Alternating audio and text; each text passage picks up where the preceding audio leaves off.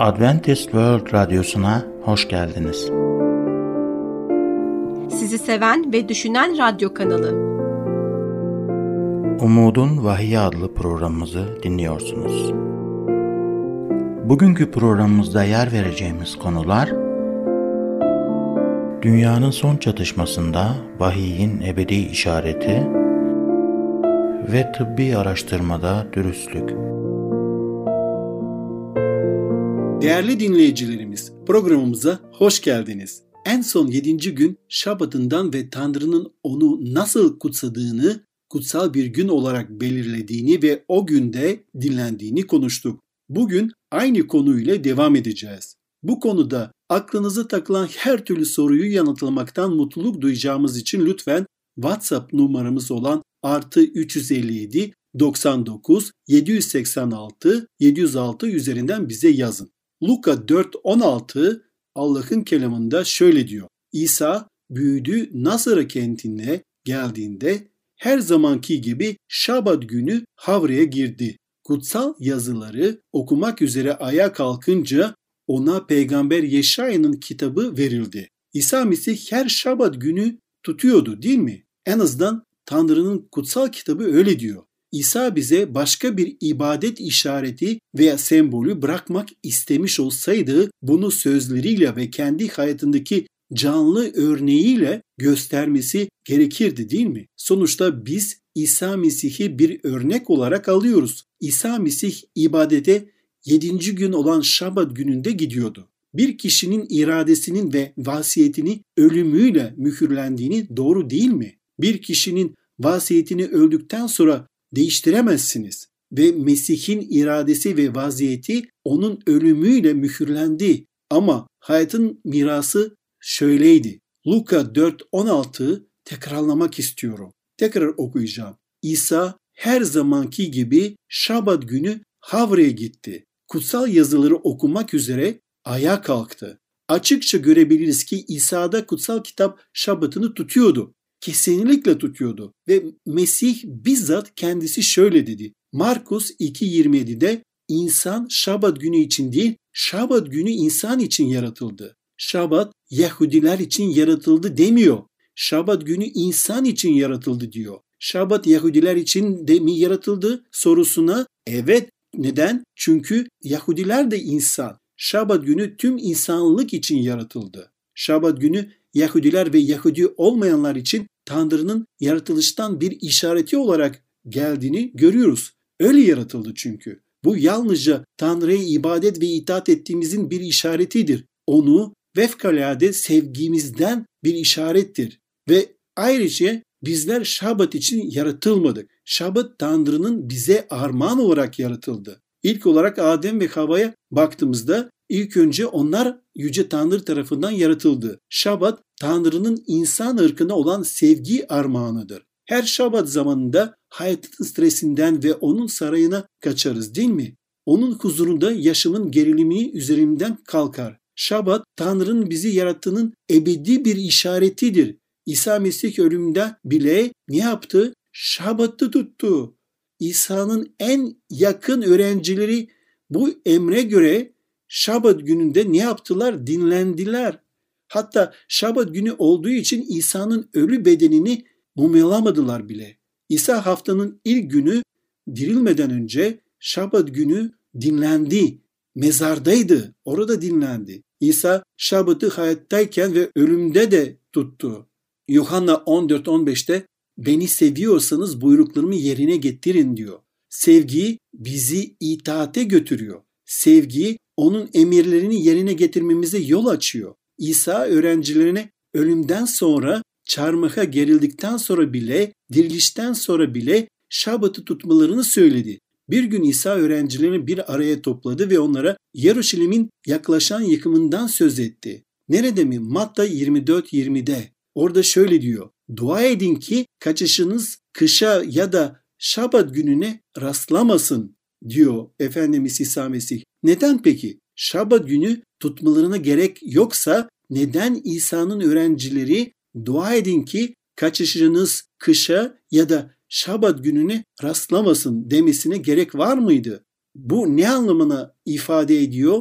Tabii ki eğer Şabat günü tutulmayacaksa hiçbir mantıklı bir söz olmazdı. Peki öyleyse bunu neden söyledi Efendimiz İsa Mesih? Şabat günü bir yerde birlikte toplanıp ibadet ediyor olsalardı, Kudüs'te milattan sonra yetmişinci yılda Roma orduları o sırada şehre kuşatmışlardı ve o sırada ne olacaktı? Bu insanların halleri, Roma orduları onları yok edecekti. Kudüs, İsa'nın cennette yükselmesine yıllar sonra, biliyoruz ki milattan sonra yetmişte yıkıldı. Roma orduları geldi ve şehri yıktılar. Bazıları Şabat gözden kaçırılan bir zaman olabilir mi diye soruyorlar. Buna da cevap vereceğiz. Şabat'ın hangi gün olduğunu nasıl bilebiliriz? Bilmenizin en az üç yolu vardır. Bunları kutsal kitaptan öğrenebilirsiniz. İlk olarak dil yoluyla bilebilirsiniz. İkinci olarak astronomiden öğrenebilirsiniz. Şabat'ın yaratılışta bildirildiğini ve Musa'ya verilen on emirde yeniden ifade edildiğini hatırlarsınız. Adem ile Musa arasında zamanda bir kayma, aksama veya kaybolma olmadığı açıktır. Adem yedinci gün Şabat'ını korudu ve Musa da öyle yaptı. Musa'dan İsa'ya eski ahit boyunca Tanrı'nın halkı Şabat'ı muhafaza ettiler. Bu yüzden bu dönemde Şabat günü kaybedilmedi ve başka bir güne kaydırılmadı. Çarmıha gerilme hikayesi bildiğimiz şekliyle haftalık döngünün İsa'nın zamanından bugüne kadar değişmediğini açıkça ortaya koymaktadır. Kutsal Kitap'taki gün dizisine bakın. İsa'nın öldüğü günde başlıyoruz değil mi? Kutsal Kitap bunu şu şekilde anlatıyor. Luka yirmi üç, elli dörtten yirmi dörde kadar. Hazırlık günüydü ve Şabat günü başlamak üzereydi. İsa ile birlikte Celili'den gelen kadınlar da Yusuf'un ardından giderek mezarı ve İsa'nın cesedinin oraya nasıl konulduğunu gördüler. Evlerine dönerek baharat ve güzel kokulu yağlar hazırladılar. Ama Şabat günü Tanrı'nın buyruğu uyarınca dinlendiler. İsa'nın en yakın takipçileri o öldükten sonra da Şabat'ı tutuyorlar mıydı? Kutsal yazılara bakalım. Ne diyor? Ama Şabat günü Tanrı'nın buyruğu uyarınca dinlendiler. Ölümünün hiçbir şekilde bu buyruğu değiştirdiğine inanmadılar. Burada arka arkaya listelenen üç gün var. Mesih'in öldüğü gün, ertesi gün Tanrı'nın buyruğu olan Şabat yani yedinci gün. Sonra kutsal kitap şöyle der. Haftanın ilk günü sabahın erken, çok erken saatlerinde onlar ve yanlarındaki bazı diğer kadınlar ne yaptılar? İsa'nın vücudunu meshetmeye geldiler. Hazırladıkları baharatları alıp mezara geldiler. Bu olaylara sırasıyla bakalım. Yani her şey çok açık. Olaylar nasıl gelişti? Elimizde üç gün var. Hazırlık günü, İsa'nın öldüğü gün. Bu hangi gündü? Hazırlık günü olan bugün Cuma'ydı. Ertesi gün Şabat emrine göre dinlendikleri gündü. Bu hangi gündü? Şabat günü olan gün yani Cumartesiydi. Ve ertesi gün haftanın ilk günü kadınların vücudunu meshettiği gün. İsa hangi gün dirildi? Haftanın ilk günü olan pazar gününde. Şabat'ı kimliği açıktır. Şabat haftalık döngünün yedinci günü veya cumartesi dediğimiz gündür. Peki çok Hristiyan ama dirilişin onuruna pazar günü ibadet ediyoruz diyorlar. Mesih bize dirilişin bir sembolü çoktan verdi. Diriliş nasıl kutlarız biliyor musunuz? Tanrı'nın kutsal kitabı ne diyor? Romalılar altı, üç ve dört. Mesih İsa'ya vaftiz edildiğimizde hepimizin onun ölümüne vaftiz edildiğimizi bilmez misiniz? Babanın yücelliği sayesinde Mesih nasıl ölümden dirildiyse biz de yeni bir yaşam sürmek üzere vaftiz yoluyla onunla birlikte ölüme gömüldük.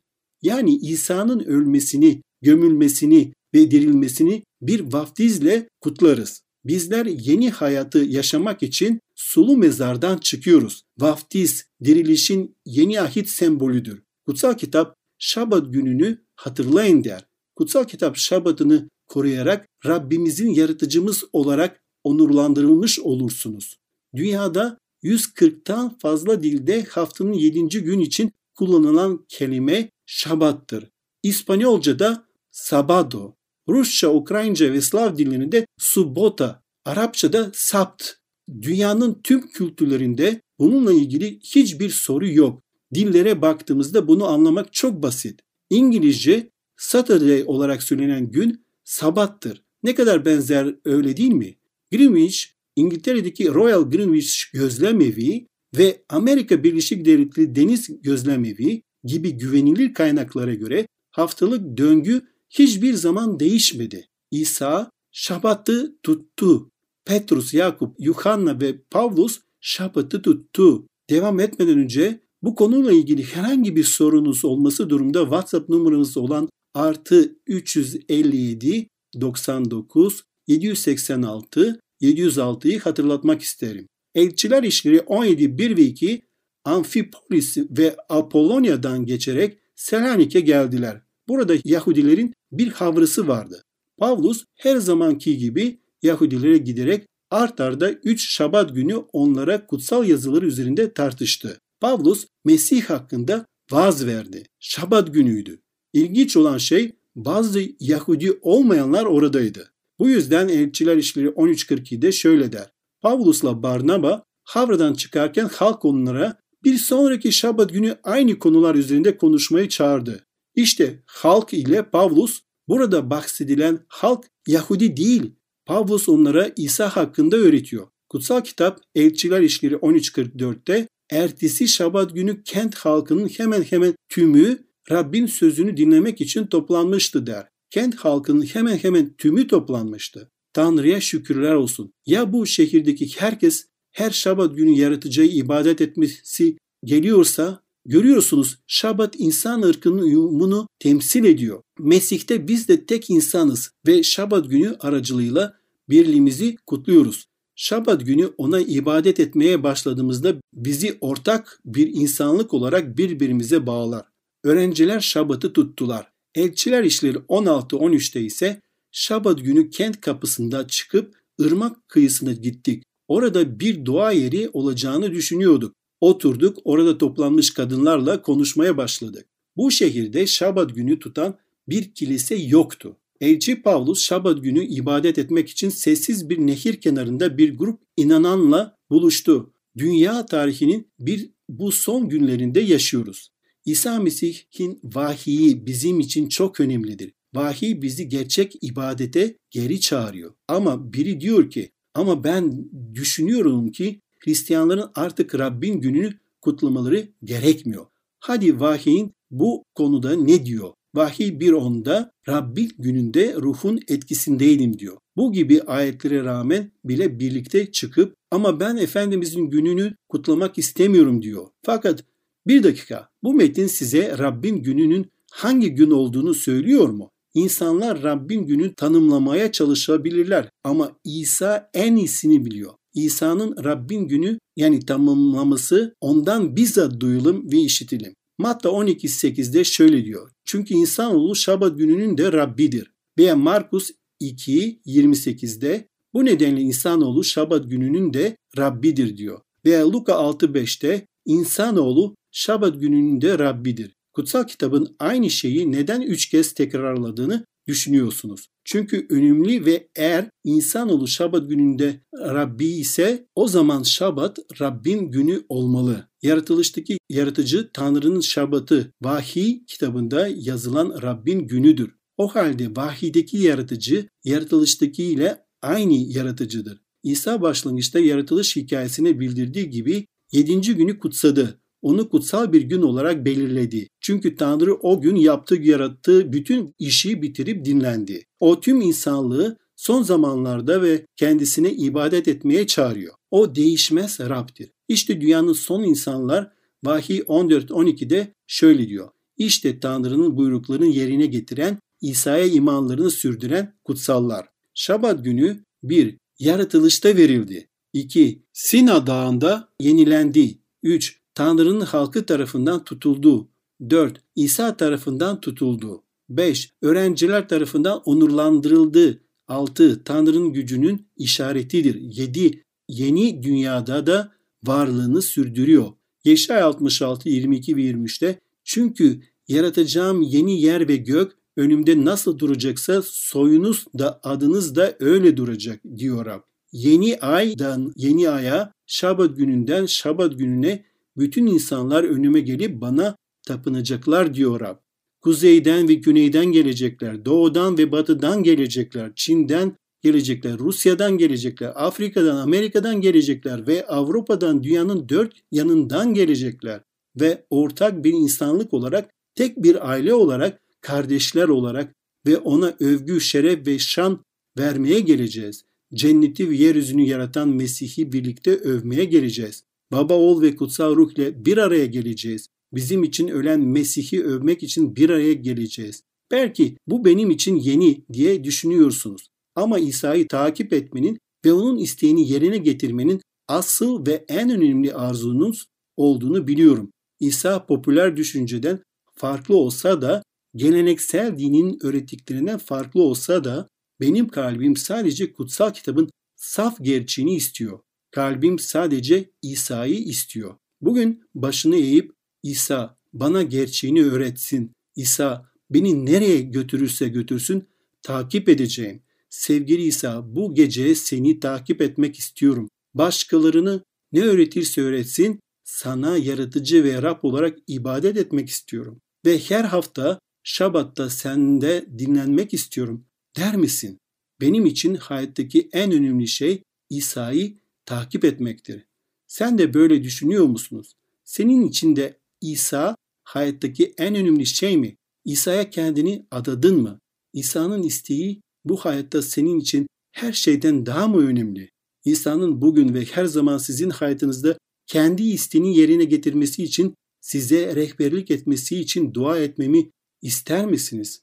Şabat hakkında daha fazla bilgi edinmek ve onun kutsanmış gününde Rab'be adanmak istiyorsanız veya özel bir duaya gerek ihtiyaç duyuyorsanız, lütfen hiç çekinmeyin ve WhatsApp numaramız olan artı üç yüz elli yedi doksan dokuz yedi yüz seksen altı yedi yüz altı üzerinden bizimle iletişime geçin veya e-posta adresimiz olan radyo at umuttv nokta org adresinden bize yazın. Sizi bekliyoruz. Bugünkü konumuzun sonuna geldik. Şimdi sağlıkla ilgili konumuzla programımıza devam edeceğiz. Bizi dinlemeye devam edin. Görüşmek üzere.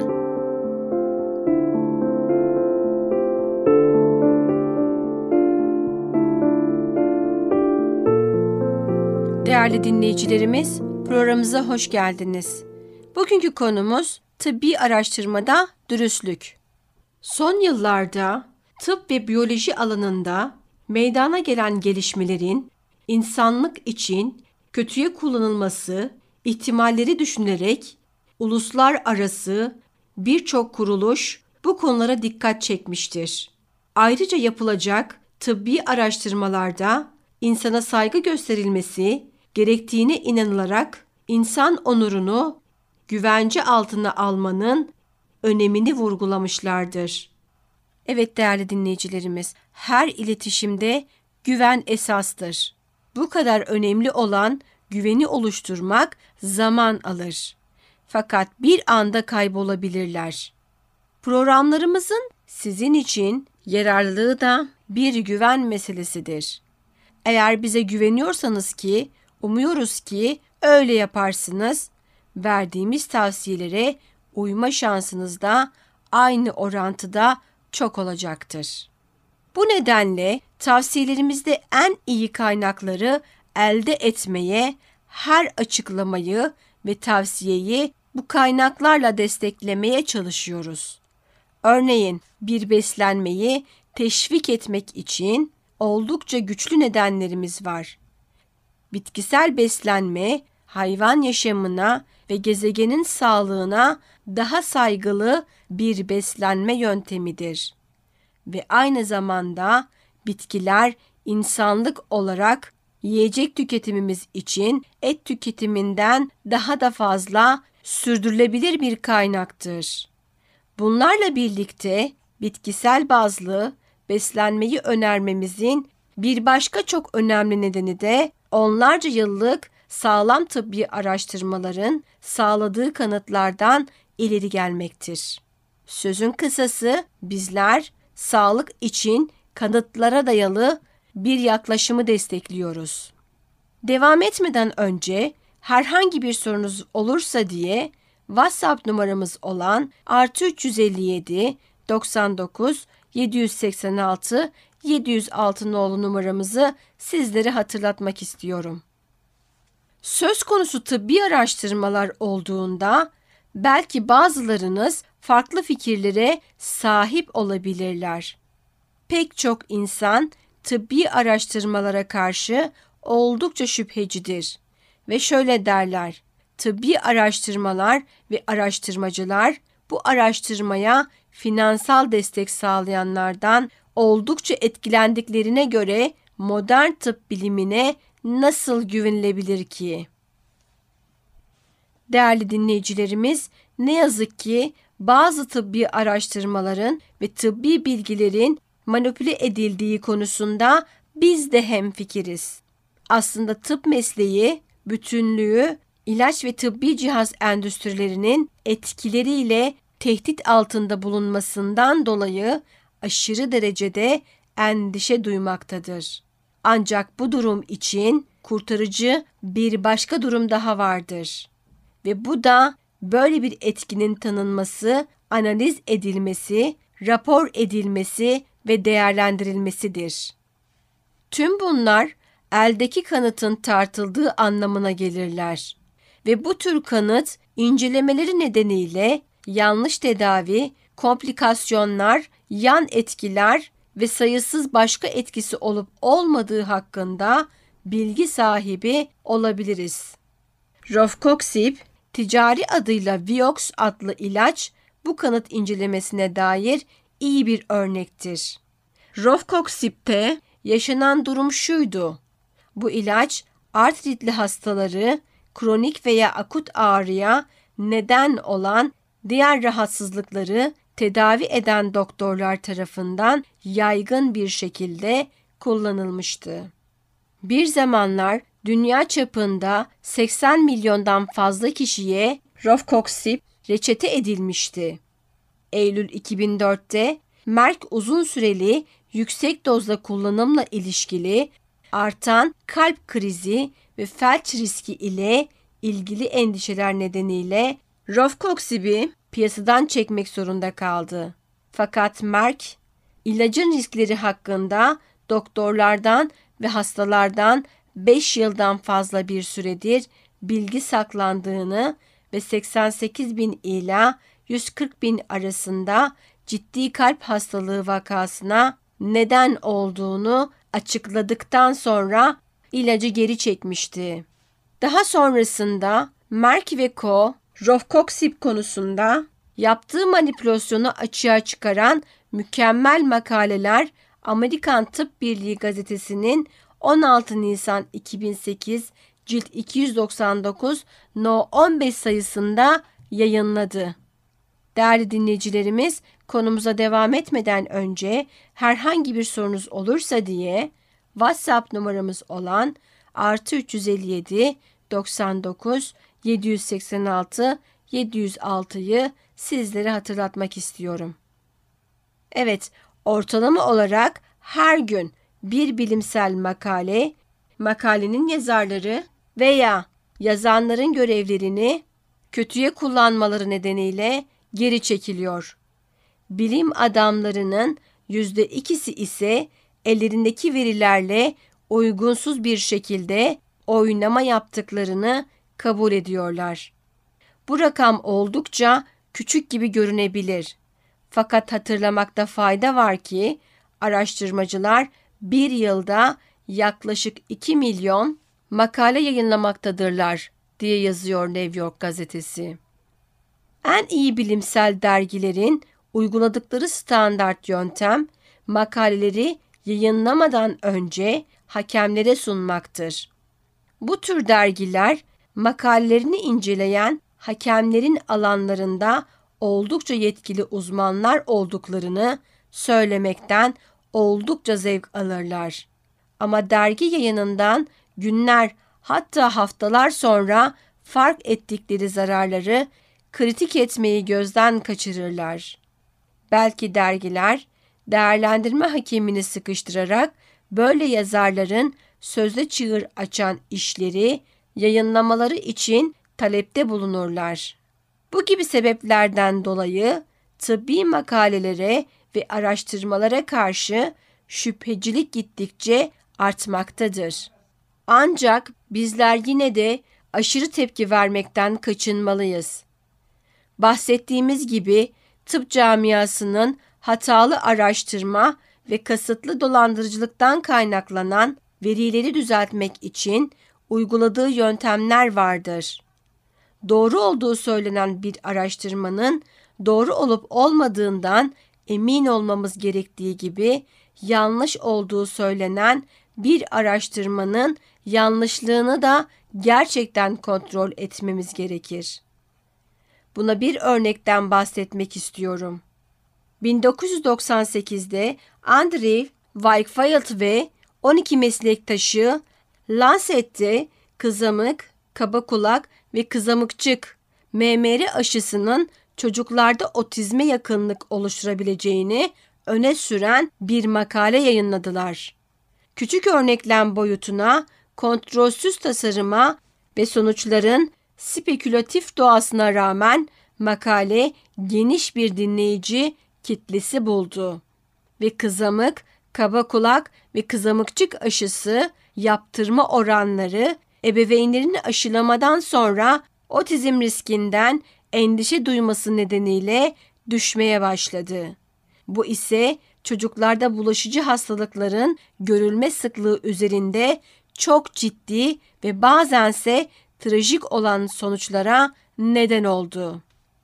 Kısa bir süre sonra araştırmanın kusurları ve ana araştırmacının yaptığı etik ihaleler ortaya çıktı. iki bin on yılında Lancet, Andrew'in makalesini tamamen geri çekti. Bununla birlikte kızamık, kaba kulak ve kızamıkçık aşısının otizme neden olduğu korkusu da hala oldukça yaygındır. Her insan aktivitesi gibi bilimde hata, sahtekarlık ve manipülasyona karşı hassastır. Fakat aynı zamanda bilim, güvenilir bilgi için en iyi kaynak olmaya da devam etmektedir.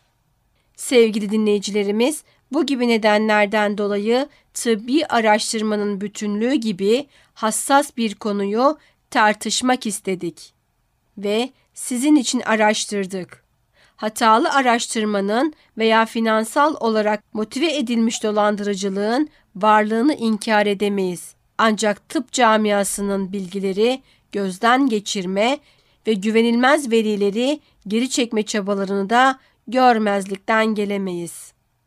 Değerli dinleyicilerimiz, bugünkü konumuzla ya da genel olarak sağlıkla ilgili herhangi bir sorunuz varsa lütfen hiç çekinmeyin ve WhatsApp numaramız olan artı üç yüz elli yedi doksan dokuz yedi yüz seksen altı yedi yüz altı üzerinden ya da e-mail adresimiz olan radyo et umuttv nokta org adresinden bizlere ulaşabilirsiniz.